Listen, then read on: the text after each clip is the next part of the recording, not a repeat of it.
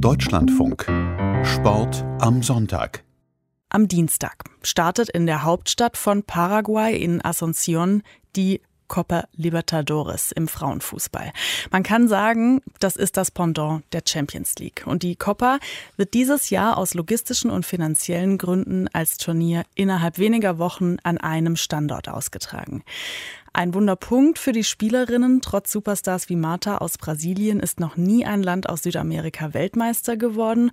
Und bei uns in Europa ist ohnehin kaum etwas über den Vereinsfußball der Frauen dort bekannt. Zeit, einen Blick auf den südamerikanischen Frauenfußball zu werfen. Victor Coco hat das vor Ort gemacht.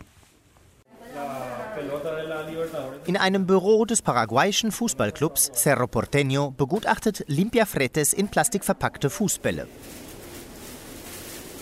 Es sind die Spielbälle für die in wenigen Tagen startende Copa Libertadores. Die 21-jährige Fretes wird als Kapitänin des paraguayischen Meisters dabei sein. Wir sind im Stadion von Cerro Porteño in Paraguays Hauptstadt Asunción und Limpia Fretes kommt ins Schwärmen. Das ist das modernste und schönste Stadion von Paraguay, ein Stadion der Elite. Fretes und ihre Mannschaft spielen manchmal hier. Aber das Pendant zur europäischen Champions League der Frauen, das seit zwölf Jahren immer als Turnier innerhalb weniger Wochen an einem Ort ausgetragen wird, findet in zwei kleineren Stadien von Asunción statt. Vom Kontinentalverband CONMEBOL gibt es dazu folgende Erklärung. Nur im Gleichschritt mit der Entwicklung des Frauenfußballs kann auch der Wettbewerb wachsen. Es macht keinen Sinn, ein Riesenturnier über mehrere Monate zu organisieren, wenn die Vereine noch nicht auf der Höhe sind. Sagt Fabi Marfranchi, zuständig für Frauenfußball beim Verband. Die CONMEBOL hat in den letzten Jahren einiges getan. Sponsoring ist nicht mehr an Verträge der Männerwettbewerbe gebunden.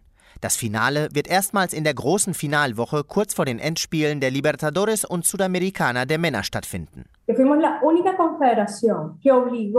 Außerdem sind wir der einzige Kontinentalverband, der alle 93 Teilnehmer der internationalen Männerwettbewerbe dazu verpflichtet, mindestens zwei Frauenteams zu betreiben. Kategorien de mujeres, de femenino en sus clubes. Spielerin Limpia Fretes sieht aber noch einige Mängel. Ich glaube, es fehlt uns noch an mehr Sichtbarkeit, um mehr Zuschauer in die Stadien zu locken. Und außerdem auch etwas mehr finanzielle Unterstützung. Im Haushalt der Conmebol für 2021 taucht Frauenfußball nicht explizit auf und lässt sich nur innerhalb der Position Entwicklung vermuten. Diese macht bescheidene 3,4 Prozent des Etats aus.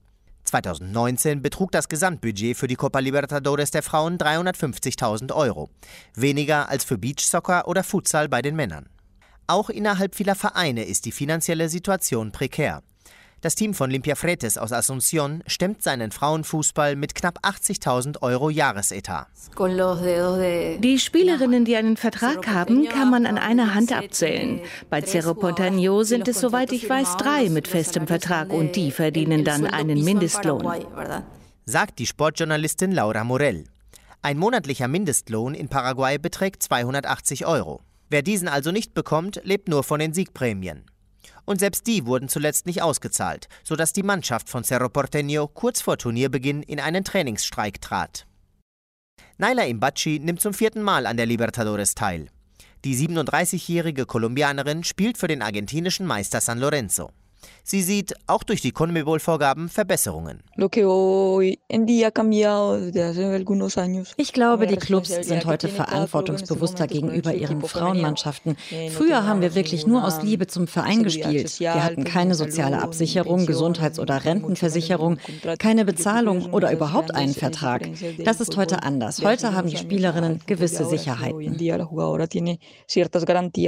In Argentinien gibt es seit ein paar Jahren einen regulären Ligabetrieb mit regelmäßigen Fernsehübertragungen, was sich zunehmend in der Identifikation der Fans mit den Frauenteams widerspiegele. Anders ist es zum Beispiel in Kolumbien, wo die Meisterschaft zuletzt nur drei Monate dauerte. Für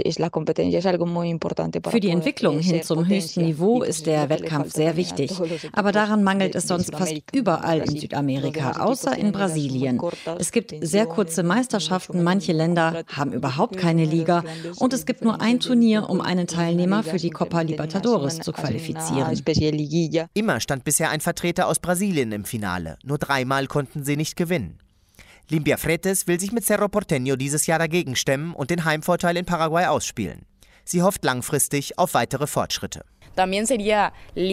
Es wäre schön, in ein paar Jahren die Copa Libertadores wie bei den Männern austragen zu können. Nicht nur innerhalb eines Monats, sondern im ganzen Jahresverlauf mit Spielen in unterschiedlichen Ländern. Also genau so. Das wäre wirklich schön. Wer weiß, vielleicht ist das in ein paar Jahren möglich.